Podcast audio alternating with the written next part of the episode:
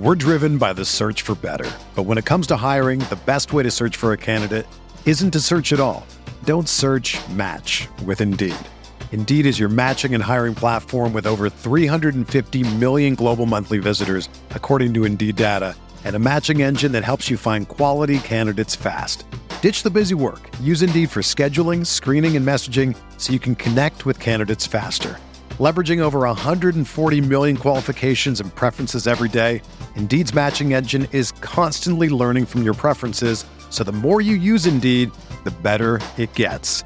Join more than 3.5 million businesses worldwide that use Indeed to hire great talent fast. And listeners of this show will get a $75 sponsored job credit to get your jobs more visibility at Indeed.com slash BlueWire. Just go to Indeed.com slash BlueWire right now and support our show by saying that you heard about Indeed on this podcast. That's Indeed.com slash BlueWire. Terms and conditions apply. Need to hire? You need Indeed. This podcast episode is brought to you by Coors Light. These days, everything is go, go, go. It's nonstop hustle all the time. Work, friends, family expect you to be on 24 7. Well, sometimes you just need to reach for a Coors Light because it's made to chill. Coors Light is cold lagered, cold filtered, and cold packaged. It's as crisp and refreshing as the Colorado Rockies. It is literally made to chill. Coors Light is the one I choose when I need to unwind. So when you want to hit reset, reach for the beer that's made to chill. Get Coors Light in the new look delivered straight to your door with Drizly or Instacart. Celebrate responsibly. Coors Brewing Company, Golden, Colorado. Arteta! What a strike! What a screamer! Zola! And a fantastic goal! Arsenal back in it! Here's Limpar, lines it up, finds the net. Arsenal in front. It's time to lace up those boots. It's time to tighten the shorts. Put down the lager, switch to the water, rub some horse placenta all over your body. It's preseason, and we're getting back into shape. This is the Arsenal Vision post match podcast. My name is Elliot Smith, and you can block me on Twitter at Yankee Gunner. It feels good to be behind the microphone, and the only man who was willing and able and ready to be in shape, to be committed and dedicated to the hard work that is needed to be done. That's right. Our Mesut Ozil Tim, he's not here. Our Alexander Lacazette, our Aubameyang Paul Scott, they're not here. But that hard worker, that grafter in the midfield, that that wait, we don't have one of those, but we have a Clive. He's here. Clive is on Twitter at Clive PAFC. Hello, Clive. Hello, hello. I'll start with can a call me, simple. um, yeah. Mhm. You can call me Vieira. I like Vieira. Do you know what I mean? He's my main man. He's the he is the best player in our history. So Perhaps I'll a Torreira? Could you be a Torreira? Um, Or are you too big for that? I'm a, I'm a little bit bigger than him. That's all I'm going to say. Fair enough. Uh, I need to just start the pot off with a very simple question, and it's one that you should find uh, no problem answering. Is it indeed coming home? He's coming home, It's coming home. and I'm I'm drinking the wine already. He's coming home. It's coming home. He's coming. Well, he's coming home to the semi-finals at least, maybe even the final. I mean, I have to admit, uh, look, I don't expect much from the U.S. team when it comes to a World Cup or indeed football whatsoever. But good lord, of all the years not to make it to a World Cup when one half of the draw is wide open, right? Yeah, exactly. You get these moments, don't you, every now and again, and it's um, it feels good. And it, even if they lost the other day, there's been a there's been a massive success about English football. I'm not sure we're going to talk about it, but what Southgate's done is, I think, it's incredibly interesting. Well, I do want to ask you something, I, I, just quickly, and you can get back to Southgate. But how do you? Because I would love to root for England. I mean, I don't have any ill will towards uh, the the nation that birthed the nation that we just celebrated uh, our independence from you. But you know, no hard feelings, right? But um, Yeah. I I cannot cheer a Harry Kane goal, a Dele Alli goal. I cannot get excited for these players that I find uh, so so o- odious during the season. I mean, how do you put that to one side when they pull on the England shirt? It's, it's, it's actually slightly a bit bigger than that, actually. And it, it's not easy watching. I, I can do it for most players. I just can't do it for Eric Dier. I just, I just can't quite do it because that's purely on his football ability. But part of what Southgate has done is he's really sort of connected the team back to everybody. And if you look at the team and you look at its sort of um, diversity within the group, there, there was a period in my in my young life that to support England, you need to be a certain type of English person. And this team has been has actually shown that actually there are different types of Englishness. There are different types of people that want to support England, and that's what's actually happening. You know, and it's really fantastic to see a team that's primarily liked. Even a couple of the Spurs boys are liked. I mean, you, you, if you Trippier, for example, has been really impressive. You know, and um, I wouldn't have. I didn't like him before. I didn't really notice him, but you look at his spirit and you look at what he's what he's achieving with his ability and how he's maximising himself and how he's become a fundamental part of our set pieces and our set piece play. He's just really achieving something. When I look and I see that, I think, you know what? Despite the fact you play for that lot of the road, fair play to you. At least you're producing when it counts. Yeah, I, I mean, I, I have to admit, I am envious uh, of the run that it looks like is opening up for England, and, and certainly if ever you're going to make it to a final, this would certainly seem like the year to do it. Um, I mean, are you feeling pretty good about the Sweden matchup? Well, I always look at the logistics, right, and how much drink I can have on the day. And on Saturday, that is the key point. O'clock, mm-hmm. It's a three o'clock UK time kickoff, right? It's going to be 20, 28 degrees, right? It's going to be roasting, and everybody, I reckon, they reckon north of thirty million people is going to be watching this game and it's going to be massive. And if they win, there's going to be carnage all over the UK, but without a doubt. It's going to be an amazing day, and so that's where the hope lies, right? So it's going to be a tough game. It's going to be quite a, um, you know, maybe a, a turgid game, but I just think England have got one big performance in them. They haven't played well yet, if I'm really honest. Maybe the Tunisia game for 30 minutes um, Panama was like playing the dog and duck. That was too easy for him. And um, and obviously Belgium strategic loss.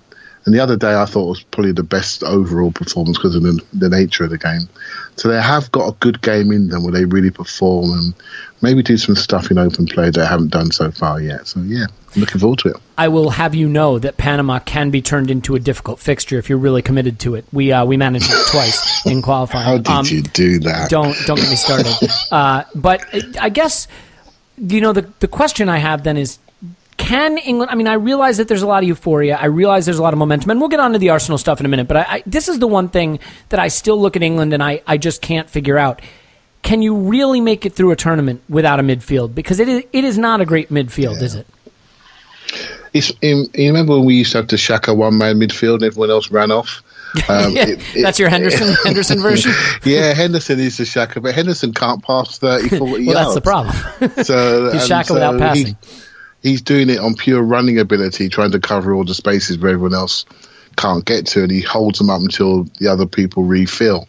And so it's a, it's a strange sort of system. That they're playing like almost three five two, but the two eights in centre mid are really running beyond the two forwards, and the two forwards are coming back in. So it's almost like they're switching. But what we're not doing, we're just not carrying the ball in the centre of the pitch. We're not building up play centrally.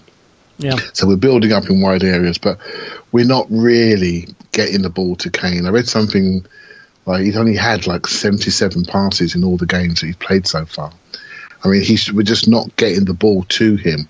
He scored he scored his goals about nine shots, I think, and so he's he's it's it's these numbers can't continue. Right? No, well, they can against Sweden, but when you come up against the likes of Rakitic and Modric in, in Croatia, if if that indeed comes to pass, that could be where you really have a problem.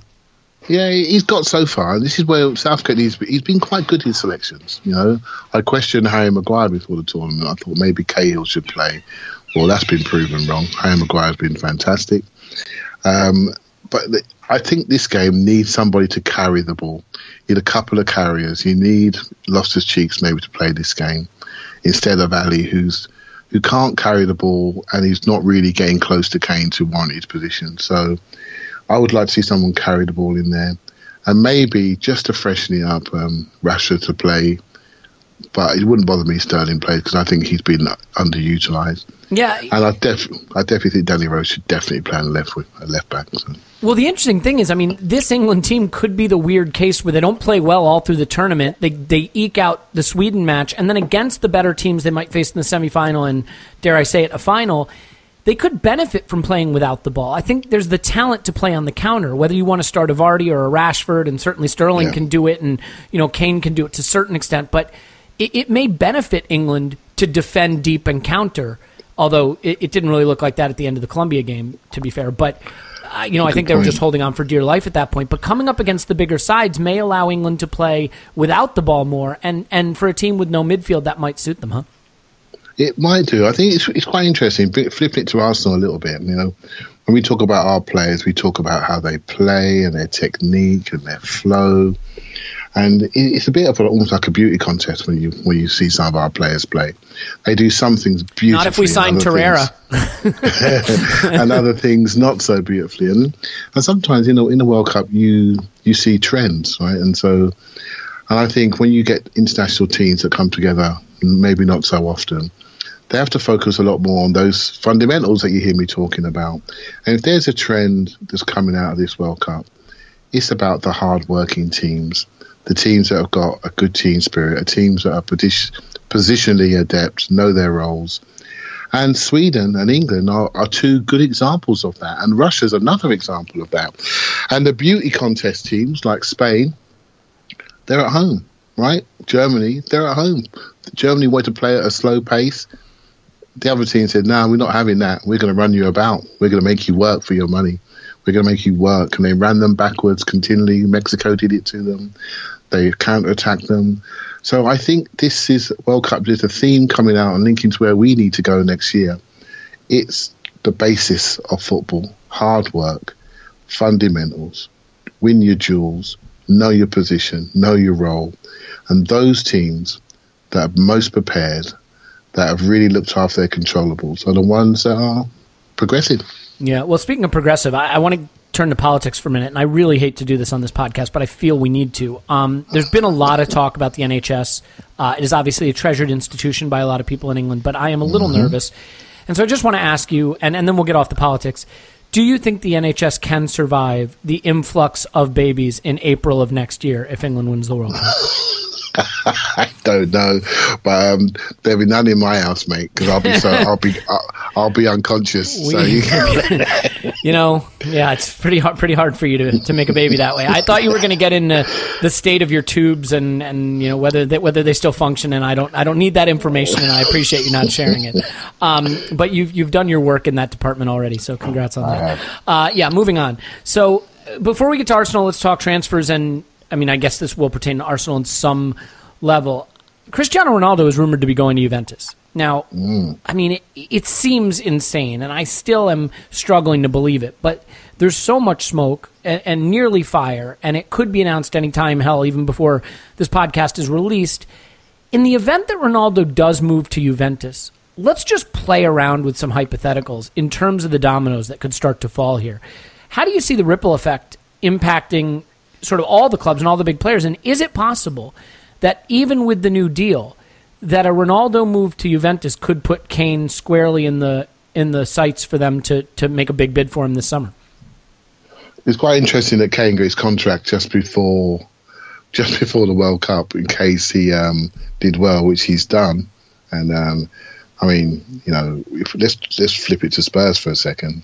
The value of their squad is increasing by the hour, right? So with players like Trippier, with Yeah, players Trippier, yeah. like Mhm. like Davinson Sanchez, who had a great game against England. I don't know about Dele Alli so much. I think he's been just okay. Dele Alli, yeah, he's not quite done it, but he's English, right? So that's that's that's eighty million there straight away. Um, they've got Eriksen as well, who's you know again is at a good age and contract is is long. He if he went to Barcelona, that's that's north of eighty million again. And they've, so they've got a very high value in their squad, and they build their value really, really well. And then you think about Ronaldo, you think about the fact that I think Real Madrid, I think would have bought him for 80 million how many years ago? And he's won them five Champions Leagues, whatever it is. Basically, they might make a profit on him after all the money he's made them. So um, I think what You could argue that's been a decent return on investment. you could just a touch, right? It made them a few quid, right? So um, the rumours that I've heard is that um, hopefully be done on Saturday for Juventus. So you have the seventh day of the seventh month and have CR7 arrive. That's what I Can we just TV stop tonight. just for a second, though, Clive, and laugh hysterically at the fact that if United don't buy Alexis and give him the seven, they're probably squarely in line to be getting Cristiano Ronaldo, Yeah. and instead they've got a, a piano playing Chilean who's probably in severe decline. He is, and basically he mirrors what Rashford and Martial can do for them, and they spent they're giving him five hundred thousand pound a week. So good luck with that. But um, yeah, they, the rumours are that Higuain may go to Chelsea. That would be a domino that falls to make room for him. Does that mean Morata Um, moves on? And Morata could move potentially, who's not happy there, so he could end he could end up going back to Spain or back into Italy somewhere. Um, and it also could mean that. It also could mean that Kane could be under threat, but actually, the, the rumor is Neymar going to Real Madrid, Yeah. and this is going to help them pay for that, right? So, um, I don't see Kane leaving Spurs. If I'm honest with you, he's a homeboy, humble lad. New stadium, they've got to fill that up. new stadium. He wants to lead them out. He wants to be there when that new stadium. I think the next season, depending how the the first year new stadium goes, is when Tottenham's squad is going to be really tested. But you can see they're starting to renegotiate their contracts now because they've got higher revenue. So Levy's not full. He kept them low in the old stadium, kept them low while they're at Wembley. New stadium, new revenues, guaranteed season ticket money. I'm now going to up your contracts and see how we go. So, what are some of the other dominoes that fall? I'll just let you go here for a while. Speculate with me. So, Neymar moves, Ronaldo moves, Higuain moves. I mean, is this kind of the Ozil summer when he fell in our lap? There were a lot of moves in at Real Madrid that, that wound up making that a possibility. I think the James Rodriguez move. How how could this shake out where it impacts us and maybe just you know generally moves that, that could be relevant to us? I'm I'm not sure if there's if there's anything that could happen. The, old Benz, you know, the old Benzema rumours, they seem to be quiet. I don't think we need that sort of player. The defensive players are way too far away from us. I, I just don't see anything falling out of this. You know, I don't see. I think it's just going to be a top table type movement. I think Chelsea might benefit a little bit, and Spurs could benefit in a year or so when Benzema runs out of um, of gas, and I think Kane could, you know, depending if he if he does get itchy feet, there's only one place he's going to go, and that potentially could be if the manager goes there, that could be the only thing that could take him away. If Pochettino goes there, I think he goes there with Kane in his pocket. So, um, so that could be interesting. But in the near term, I don't see anything coming Arsenal's way. I don't see that affecting us. What do you see? What do you Um, think? Yeah, I obviously you could you could go into the land of craziness and say, well, if they're getting rid of Ronaldo, they're bringing in Neymar. Maybe they turn over the whole front line. Maybe they sell a Gareth Bale. I mean, do we do we need a Gareth? Everybody could use a Gareth Bale, but he's an injury risk. He's getting up there. He would be ridiculously expensive on a huge wage, and it's an area of the pitch that you could argue isn't the priority. I mean, we need a true wide player. So, I, you know, I don't know that there are any dominoes that fall there that make a huge difference for us. Um, if Neymar is leaving PSG, then I don't see how in the world Ousmane Dembele could be leaving. I know there was a rumor that he might go out on loan or something, but that just that doesn't feel plausible if Neymar leaves. So yeah, Yeah. I have to agree. I don't see how it influences us necessarily, but I mean there is one one transfer that's still dragging on a little bit. I mean, are you feeling pretty good that we're going to get the Torreira deal across the line? Well, I've been reading all my Twitter ITKs, and they've told me it's happening, right? So I'm I'm, I'm sleeping good. But um, yeah, there's, beyond that, there's there's lots of solid information about the father saying certain things, and um, yeah, I think it's done. I just think it's a matter of timing, courtesy to the fact that Uruguay in the World Cup. And um and, and let's be honest, the performances he's putting in is just making everyone even more scared now. Yeah. The fact that actually Well, he's getting noticed, right? I mean, that's the worry. Is you go to the World Cup, you, you you play even reasonably well for a team that goes deep, and suddenly there are teams looking at him that maybe weren't before. Yeah, but the thing is, right, when you see a player that plays properly, that knows where to stand, knows his role, knows when to engage, knows when to drop in and cover, can travel with the ball, can re- have recovery speed, can drive forward with the ball. When you see that player and you know we've got him, everyone's excited. So, what does that tell you about what we've been looking at for the last two, three years? Where we just haven't had those attributes in our midfield. Yet we've been trying to say that these these players work. Well, they, they don't work. It won't work to the highest level unless you have people that can do those jobs. And and when we see it, we know it. And I think I'm hopeful for next year that the, the rebuild isn't finished, and we get to see more of those key skills in our midfield. And when we do, we are going to compete. Yeah. It's as simple as that. We are going to really compete because at the top end of the pitch, we got some real special talent that don't always get a chance to show because we're fighting from one 0 down and the game changes, right? So, um, so yeah, we need to focus on the centre of the pitch and obviously rebuilding the defence. Yeah, well, the thing that interests me about uh, Lucas Torreira is, I mean, I, obviously I've been watching him a lot in the World Cup. I mean, he didn't start every game, but he did start against Portugal. He only completed 21 passes. I mean, 21 of 24, so, you know, that's a great success rate.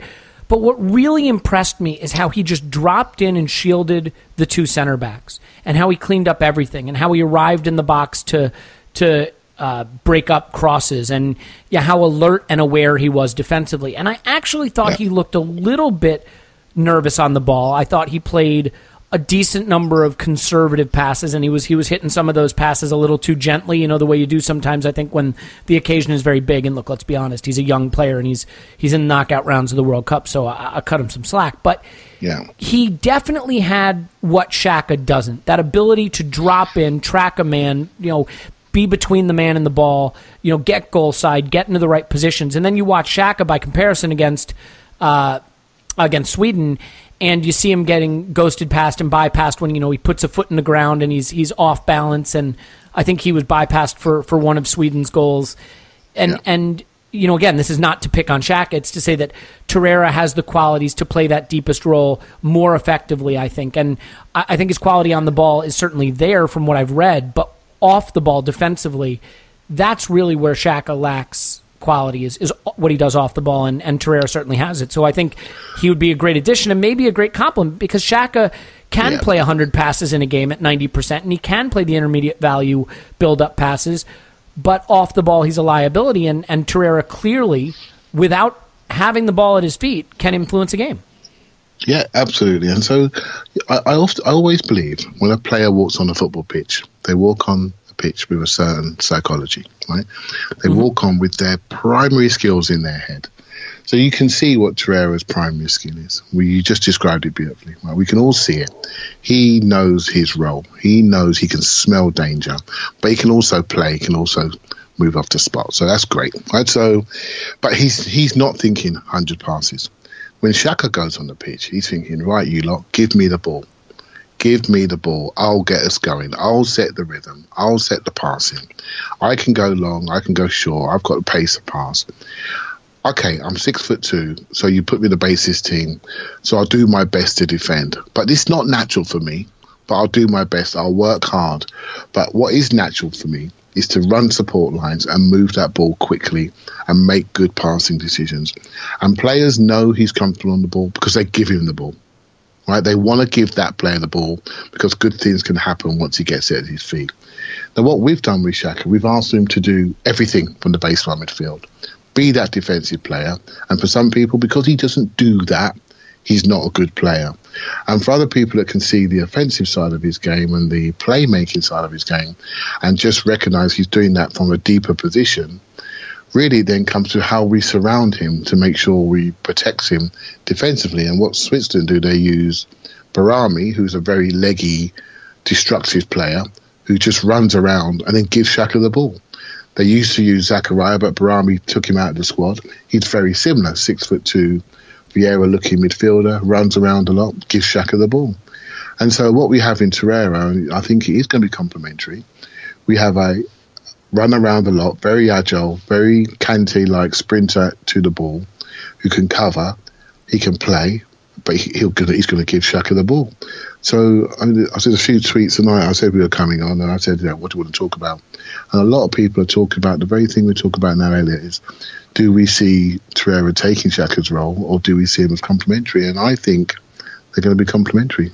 I would say this. I think a Torreira, Xhaka, Ramsey midfield sounds pretty balanced to me. It has a, a long range intermediate value passer who can sort of quarterback from deep. It has that sort of pit bull, uh, all action, deepest central midfielder who can carry the ball a little, who has a dribble on him, who can, you know, Yeah. ad- advance the ball with it at his feet and, and be more press resistant than someone like Xhaka and can shield the back the back four.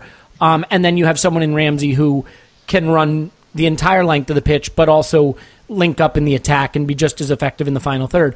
What it means for Ozil is he may have the number 10 on his shirt. I don't think he could play the number 10 on the pitch. And that is that is the question. Can you move Ozil out to one of those wide forward positions? Do you have a front line that is Aubameyang, Ozil, and Lacazette, or Aubameyang, Mkhitaryan, and Ozil, and Lacazette is a rotational option? I don't know. It's going to be interesting. I, I mean, I think what is fascinating is that Mesut Ozil is probably the best number 10 in the world in terms of the traditional number 10 role, but very, Yeah. very few teams that are really, really good play with a traditional number 10 anymore.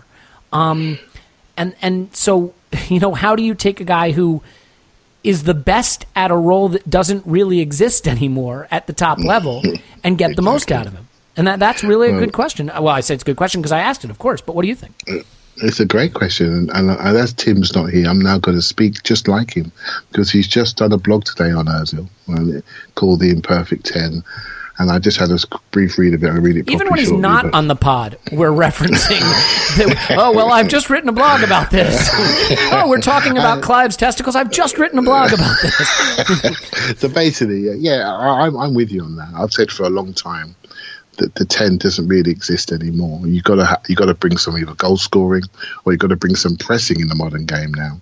So I think you know, Ozil off the side or else in the, in or Ramsey, and it's another option because I was a big fan of the sort of 2015 team when it, with the uh, you know with Coquelin and Cazorla, with Ramsey just tucked in on the right, and I was a big fan of that with you know with, with Özil and uh, Alexis and Theo switching between centre forward and left side.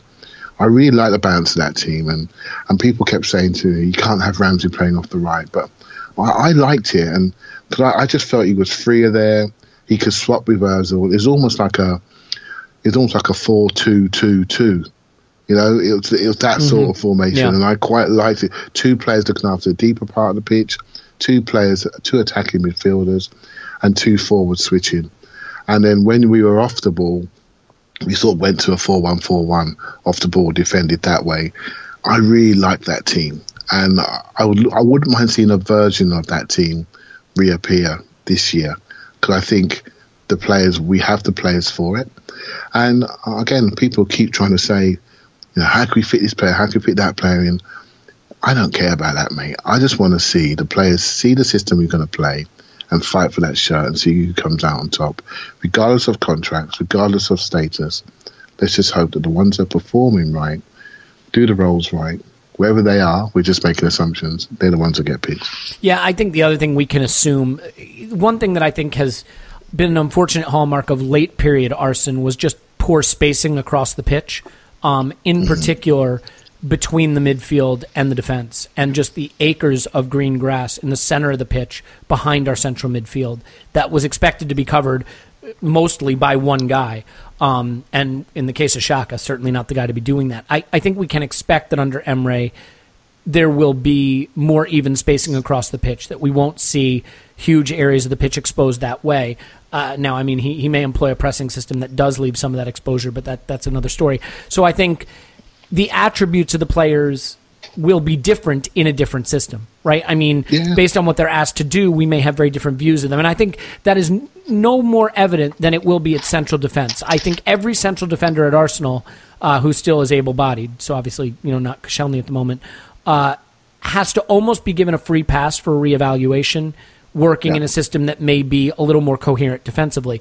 And that leads to the signings we have made, uh, Leno and Sokratis. So we already opined on Lichtsteiner, I think, on a previous pod. I, I think the sort of sensible viewpoint is that he is a backup right back there to educate Bellerin at some level and also just give Bellerin the chance to occasionally not play a game, which was not available to him last season. So certainly sensible. I have more concerns about Sokratis and Leno, so I'm curious to get your opinion. Let's start with Sokratis.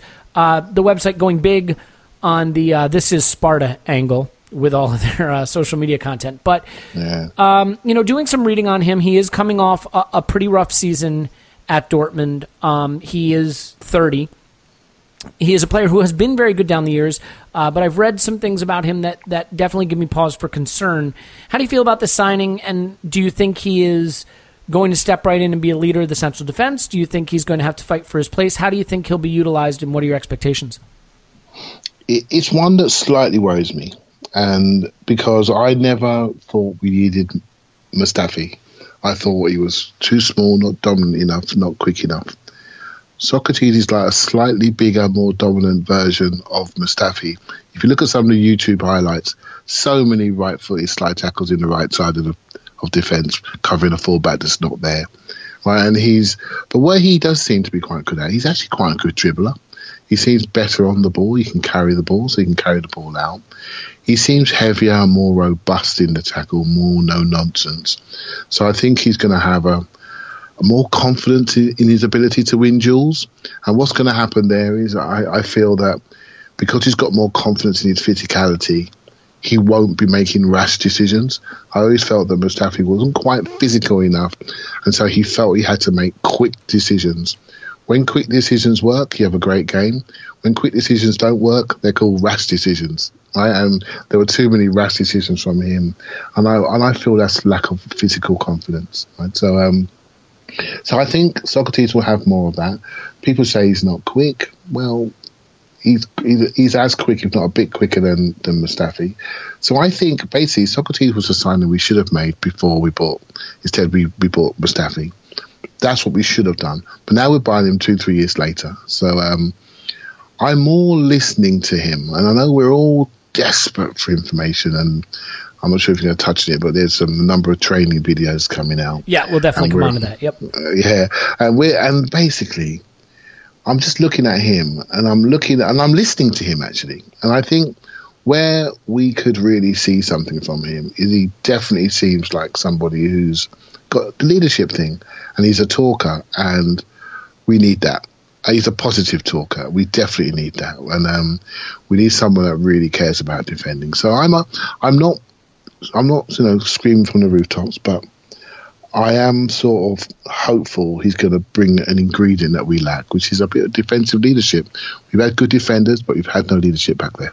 Yeah, and look, I am willing to give him a pass for his you know, quote poor season that he had for Dortmund because Dortmund had a poor season. They had a coaching fiasco. They had a lot of problems, and it yeah. seems like it was a situation where it was going to be hard for anyone to thrive, and he certainly did not thrive in it. Um, you know, and I think that's true of a lot of Arsenal players. So if we're going to give the Arsenal players the pass, we certainly should give Sokratis a pass. I, I think my worry comes from the fact that he is described as being a very front-footed defender, so as you touched on, sort of like Mustafi. And I don't think you can have two center backs whose instinct, both of their instincts, is to attack. I think one of them has to be willing to sit. One of them has to be willing to ride the challenge. One of them has to be willing to, you know, position themselves to defend the space. But both of them are guys that want to defend the man in the ball and that that I think could be cause for a problem. I've I've heard it described that Sokratis can get bypassed when he steps up, uh, sort of rashly, and we certainly know Mustafi can. So that's a bit of a worry, but I, just can't help but think that our central defensive situation is not currently built for a back four, and that only a back three allows us to play a center back group that makes sense in terms of their qualities. Having said that like I said, new manager, new situation, totally willing to give them all a pass. I think my worry with Sokratis is just that he is not one for the future future. I mean, he is he is 30. Now center backs can play a little longer into their career and be effective a little longer into their career. But I'm curious if this means that we really see Holding and Chambers as the future uh, in central defense because I am skeptical that Laurent Koscielny will play this season at all. I mean, an Achilles tear can be a career-ending injury, uh, and certainly for people later in their career. Um, but we'll see. You know, fingers crossed that he does make a comeback and he can participate. As far as Leno, again, another one that's a little bit of a head scratcher. It certainly, to me, does not look like he's brought in to be the starter. Cech got the number one shirt. I assume he will start the season as our goalkeeper. Talk me out of this, Clive, but the description of Leno, uh, it's what I've read, just the description, the statistics, everything I've read, mm-hmm. just to me aligns with Almunia version 2. So talk me out of that. no, you, you can't say that. I'm just uh, saying what I've read. I, I, I wouldn't. I, I, if he was sitting in this room with me right now, um, I, you know, I have, I would not recognize him. So I, I am not going to pretend I have any information beyond what I've read other people say about him. Okay, well, natural natural thing is when we make a sign, you want to be positive about him. So, so I want to see the positive signs, and he's been a he's been a goalkeeper in, in the first team since he was 19, which is really positive. Much like Szczesny started young, that means you got a young super talent. That goalkeepers don't often arrive at that level at that age. they tend to get farmed out to lower league clubs for much longer. So he got into the first team quite young. That tells you he's got something. Um, I think he's probably he's learned his trade in the spotlight of the first team, and I think maybe this move has come along at the right time. He's at an age where he feels ready. He's at an age where he needs to find that elite club where he he plays the core part of his career in. I think 26 is a great age for a goalkeeper to get to buy somebody. When you look at Martinez, for example, I think he's 25. I think if you sort of you know project forward in a year's time, that could be our number one and number two. They're similar age, you know, similar similar sort of a similar sort of growth into the first team level. And I think Martinez, who's not replayed many first team games, but has the attributes to be a very good goalkeeper. And I think he's at least tall enough to some, be a goalkeeper. That's a step in the right direction. Yeah, to compete with somebody to similar age, I think that's good. You can you get a bit of spirit going. You get some, you get a little bit of kindred going there. I think that'll be good. I think Peter Cech's role this year will will definitely be. I think I think Leno will end up the number one. But there's no rush. We'll see what happens. We've got two very good goalkeepers. Just because he got the squad number doesn't mean anything, right? It's, it just means he, you know he didn't have number one and he was the number one last year. Cech was so. I think just how you utilise an experienced goalkeeper like Cech to bring Leno into the environment to help him and to help Martinez as well. And uh, I think let's see what was happening in a year's time because the young goalkeeper, I know he's very inexperienced, Macey. I, am I'm a fan of him. I, always, I saw him once live, and I really, I really like him. He's very young, but um, he needs to get out on loan and play some first team minutes this season.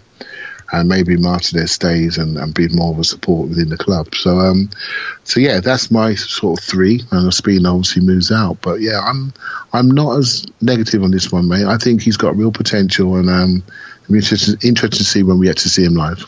Yeah, I can certainly tell you that what would have been the most hilarious outcome in the history of football is David Ospina knocking England out of the World Cup. That that would have been a tough, a bit of well, it's cla- isn't it classic Ospina? He makes a fantastic save to his left, and then let's be honest, Eric Dier's penalty was there to be saved. Yeah, and he just he didn't execute it, and that is classic Ospina.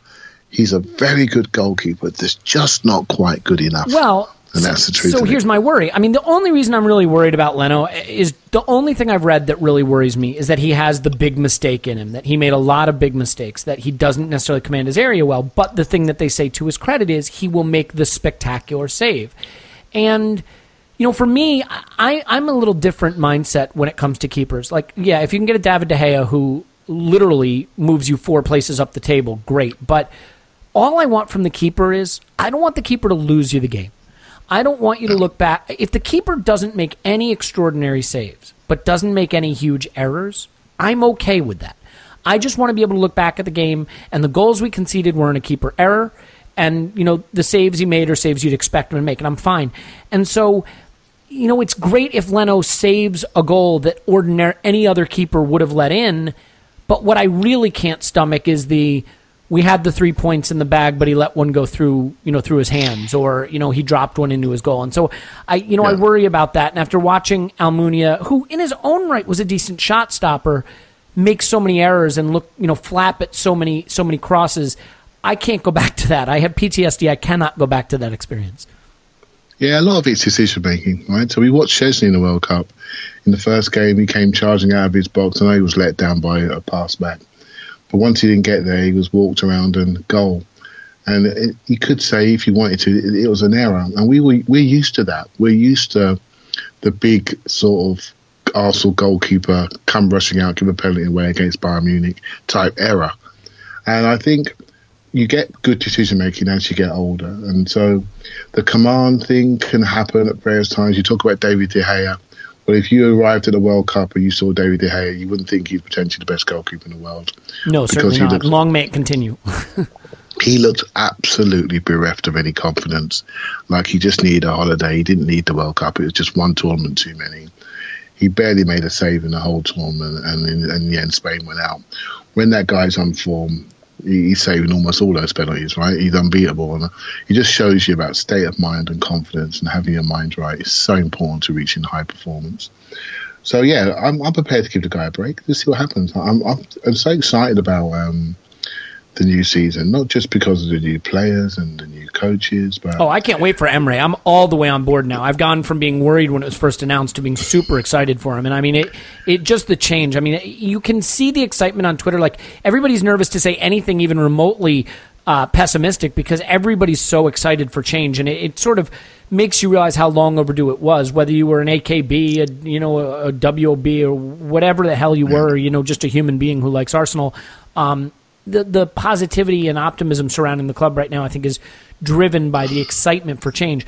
But let me ask you something. It, is being so I think things are being framed right now, Clive, in a way that is maybe a little disingenuous. There's a suggestion that, holy cow, things are already so different. You know, look at Yeah. the training videos on social media. Look at the three signings we've made. And yet I look, and at this time last season, we had signed a 50 million pound striker, and there were a dozen training videos on Arsenal Twitter. I mean, are we overreaching in our attempt to see to see change everywhere, to to see uh, hope springing eternal because we're desperate for it, or is it really as big a change as, as we think? Mate, that's a great question. I was just thinking that myself. I mean, there's there's a situation, there's a bit on the on the training videos where the players are drinking water, and someone said to me, "I never saw that with Wenger giving the players water." Uh, yeah, he probably. He, I mean, he's only known for totally transforming like hydration and nutrition and scientific. I mean, I mean, we are writing a lot of revisionist history. You know, We are, we I'm a little worried about. There, there was a there was a picture of uh, Bould smiling next to Emery, and I saw someone tweet, "Never seen Bould smiling in a training picture before." I mean, it it's a bit it's a bit over I the got top. another one for you. I got another one for you. So the players turn up and they shake the coach's hands, and someone said, "I've never seen Wenger shake anyone's hand." And I'm oh, thinking, I've seen it a thousand times.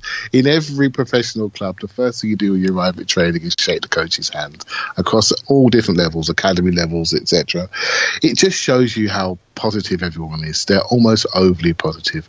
But I'm afraid Emery's going to have to solve world hunger and world peace and beat Man City and Chelsea on the same day to to actually reach everyone's expectations, which is a real worry because he's just a human being. He's a new human being, but we all want him to succeed so much that we're almost wishing it to oh. existence. And I just and with a squad that just finished sixth, right? I mean, let, us not forget we just finished sixth. We've signed a 30 year old center back, a backup keeper, and a backup right back. So while I'm super super excited and I think we have a good squad, the worry with being overly optimistic right now and seeing it as a whole new dawn is if it is a little rough at the outset, that could swing. That could that could have overcompensate towards the, the pessimism too quickly, couldn't it? It could do. I think it's interesting how the club are managing this change. You know, I'm really interested in that, and um, and are, there is a level of transparency that maybe is not the same as last year, and that's nice to see. I'm not sure if we needed Gazidis to shake the players' hands when they arrived at training today, but you know That's what? a There's a team weird. effort behind is the it or club. not? I know you're a big Gazidis guy, and I I do like him. I think he's done some good things, but is he injecting himself into the footballing side of things maybe t- too much at this point that he's he's overcompensating for maybe the degree he was kept away from it, and now he's he's overly invested? we don't know. Let's just let's not. I, I, I thought it was interesting, but you know what? I'm all. I've sat here earlier and told, spoke about people depth for how long now, right? And now we're seeing it. We got new coaches, and they are they're playing a lead role. The narrative was before Wenger did everything. Now we've got two, three coaches heavily involved. There's a team of coaches heavily involved. We never saw that before right? We never saw that before. So they're telling us this is a, your new coaching team. This is our manager coaching. He's our first team coach, and this is him coaching. And there's Steve Bould, part of the coaching team. And uh, I just think it's really interesting watching Emery sort of um, establish himself with the group. There was something I picked up on, right? I know everyone's searching for little bit snippets to try to make wild conclusions. But I just saw a little bit when Emery sort of walked over to the players for the first time. He walked back five yards and he called them over to walk towards him. I thought, oh, that's that's that's control, right? He's trying to control them, saying, "I'm in charge. You stand where I want you to stand, and this is how it's going to be from now on." And I'm thinking, that's quietly. I'm thinking that's that's quite interesting from a leadership perspective, how he wants to lead. And uh, we talked about Southgate earlier on. Very much a manager that likes to empower players, make a, a club environment international level, which absolutely works. Because if you're going to have players leave their clubs, why would they come to an environment that's that's worse than their clubs? You need to be relaxed and together. But for a club, when it's serious, when it's business, maybe you do need something a little bit more prescriptive, a bit more structured to make people be aware where they where they earn their, their main money from, right? So uh, mm-hmm. It's early days. It's early days. I'm as positive as anybody. A little bit worried that the expectations are growing. If we had a couple more signings, I tell you what, they're to have to build two stadiums for that first home game. I'll tell you now, there will not, there'll be there'll be people queuing outside for, for, for weeks before that game because the expectations are going to be so high. Well, and it's quite a fixture. so, you know, good luck. I, I think, you know, what's really interesting, and this is the one thing that I think you have to feel pretty good about. Mesut Ozil's World Cup is over. Aubameyang didn't go. Lacazette didn't go. Um, uh, Ramsey didn't go. Xhaka is out, although, you know, he went reasonably deep, but he's out. It's done. You know, Torreira, if he signs, obviously he's he's still in it. But you go up and down the list, and we don't have a lot of players uh, still at the World Cup, and most of our key players didn't even go to the World Cup. And then you look at United, yeah. and in particular City and Spurs, of course, and Liverpool to some extent, and they all yeah. have key players that are still in the World Cup and poised to go very deep. And you know, City on opening day probably not going to have Gabriel Jesus, probably not going to have Sterling. You know, it's, it's, certainly a possibility. I mean, maybe they will. You know, it depends when these guys get back, how how much time they want. We know that with Arsene Wenger, he was very, very conservative about bringing guys back after international tournaments. Maybe Pep won't be as conservative, but I mean, that is where our advantage is early in the season with these players who have now a full preseason, something we haven't really had in a while, especially when Alexis Sanchez was there, and it seemed like he was always playing international football until into August. Um, so it, it, does make a big change. I mean, do you think that advantage could be really telling at the start of the season, especially with with uh, City and Chelsea first up? Yeah, I think I'm I'm one of these fans that loves preseason. I, I, I generally love those games. I always I always go to the Emirates Cup games. I always try to catch a game preseason. And people say, "Why do you bother? You don't learn anything." Well, I think you learn a lot. You learn a lot about what they're trying to achieve. You can hear a bit more you can see how players come back, what shape they're in. And I think preseason is going to be huge this year because we are going to see a lot of our first team players out there. So and we are looking for to see what formation we're going to play. Are we going to play four two three one? We just seen Torreira playing a diamond. I love a diamond, four diamond two. Would that work for us? Are we going to play 4 3 3? We just don't know what we're going to see. Although people are making huge conclusions, right? But but then if you go to, if you do get past the first two games, and just imagine if they are positive, we're off and running. We really are because we get more and more players back like everybody else. We get more and more players back to sort of peak fitness. And the next stretch of games after the first two games are, are quite decent. So those first two games are huge they really are. If we come out of there with, you know, with a positive points, we are going to really set the cat amongst the pigeons, and it's going to be interesting. So lots of if buts and maybes, but yeah, I don't think I've looked forward to a first game of season more than this one ever. Oh yeah, I mean that's for sure. I, I, I wonder, you know, I mean it's also easy too to, to look and say, oh, all we've signed is a backup right back, a, you know, an aging center back, a backup goalkeeper. I mean, certainly signing Torreira would be a monster step in the right direction. But it's easy to forget, too. We made two fairly enormous, not just fairly enormous, enormous moves in January. And I think to some extent that has to be credited towards the summer. I mean, we signed one of the best center forwards in Europe, and we got a, a great playmaking, goal scoring forward, uh, admittedly swapped for another fantastic player, but maybe got the better end of that deal in terms of trajectory uh, of performances. But so those moves almost have to be counted towards this summer in terms of turning over the squad. And so we are in good position. I guess the, the question that kind of hangs over it all, Clive, and we can start to wrap up with this, but mm-hmm. no real news on Aaron Ramsey. And I think the perception is if he doesn't sign, he'll be sold. Do you think that Torreira could potentially, and unfortunately, instead of being an addition to the midfield, be a swap? No, not not a direct swap, obviously, but you know what I mean. He comes yeah. in and Ramsey goes. No, I think um, you know I just got a feeling Ramsey's going to stay. I, I, I just think he's going to stay. Um, I, I, just okay, I just see somebody that wants to be in a different environment, and we, we've now got a different environment, and he's going to be a lead player in that environment. Um, you know, I don't hang on to players in my mind. If he was to go, it, wouldn't it wouldn't concern me because we would we'd replace him and we would we'd use those funds. But I think he's going to stay. I don't see a massive market for him out there. I heard James talk about a number of clubs that are looking out for him. I haven't seen it. I haven't read it. That means those clubs know that he's pretty comfortable at Arsenal. He's just negotiating. And um, his agent's back from holiday now, I heard, and they're now pushing on with those negotiations. There's five weeks till the transfer window ends, as it ends earlier in the in the UK now because of the Premier League has agreed to end it before the season starts. So that means we've got a couple of weeks to really work this out, and then if not, he needs to be moved on. He needs to be replaced. So um, next week or so, we're going to find out, right? And uh, I'm pretty relaxed about it. Um, if he stays, great. I think it's more important that we use him properly. I think that's the most important thing, and he understands what role he has to play in the team. Less freestyle, more structure for me, and and let's use the talents that he has got. And let's, and let's not overplay him. Well, again, let's make sure that we use players like Maitland Niles to potential. Give him those time that time off, and we wouldn't have said that a year ago. But that, that boy's moving on, and I think well, one of the things I'm really looking forward to actually is is some of the younger players who who are, I can see physically changing in front of our eyes.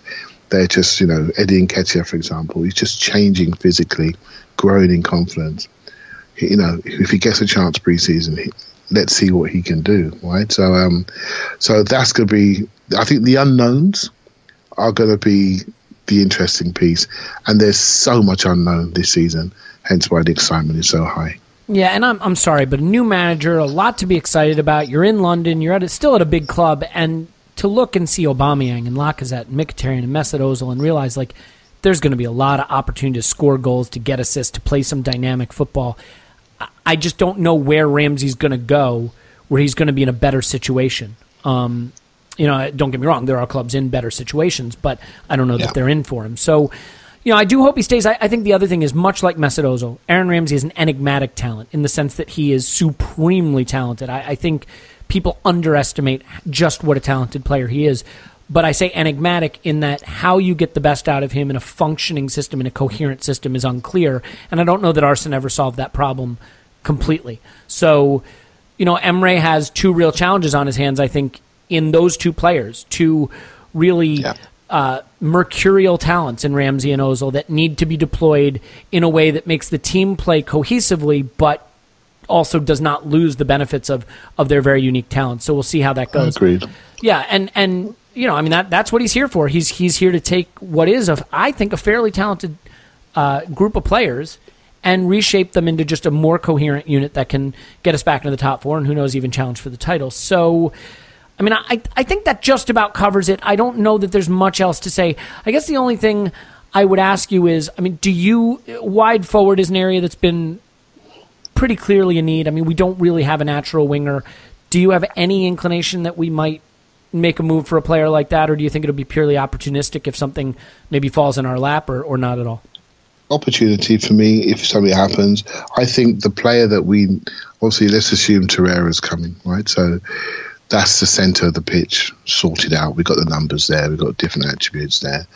The player that's really missing for me is we seem to let's just look at Sokratis as potentially the right centre back starter. I can't tell you who's going to be the left centre back starter. Is it going to be Mavropanos? If it is, that means he's he's made a step on, and, and if that's the case, I can live with it because I, I think he's going to be fantastic. Or do we need to buy that left centre back? That's the position that's staring at me, and potentially left back. Again, if we're gonna if we're gonna have a new Arsenal, a new dynamic Arsenal, the areas that you look at are fullbacks, and you make sure you have fresh fullbacks. And I'm not sure that a 32 year old Monreal, I know we just bought a 34 year old, but he's got the youth drug, right? He's very energetic.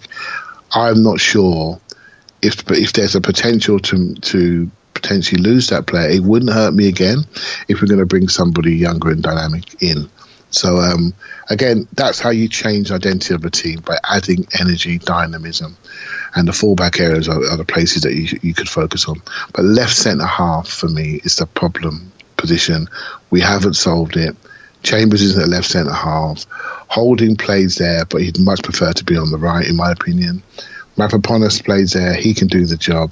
Mustafi's a right centre half. Koscielny's a left centre half, but we won't see him until Christmas. So that's the position that's really staring at me that we need to solve. Yeah, I, I, don't disagree with any of that. I think that will do it. I mean, it's a summer edition. We're in preseason training. We don't want to overdo it, pull a muscle, you know, have an early setback. So we'll call it. We'll call time on it right there. But I, I do want to thank everyone for listening. We have a lot of really exciting things planned for the upcoming season. I think uh, it may be one of Arsenal's best seasons in a long time, certainly one of their most interesting, but it will certainly be the best season of the Arsenal Vision post match podcast. So please stick with us. Uh, if you do have it in your heart to give us five star review uh, and say nasty things about Tim and Paul uh, and Scott, we would be more than happy for you to do that. Uh, my name's Elliot Smith. Please block me on Twitter, Yankee Gunner. And uh, Clive is one you should follow, though. Follow him on Twitter at ClivePAFC. Clive, always a pleasure. Thank you very much, my son. Enjoy it coming home it, He's coming It wants to be home, and I, I hope I'm already. I'm already ironing my outfit for the Saturday session. Can't wait. Fantastic. All right. Well, we will. Uh, we will definitely come back to you with another pod before the season starts. Uh, talk about preseason games, or maybe the arrival of Torreira, or you know Ousmane Dembele or Mbappe or whoever we sign. It'll be great. In any event, uh, enjoy the football. Enjoy it coming home, and we will talk to you soon. Cheers.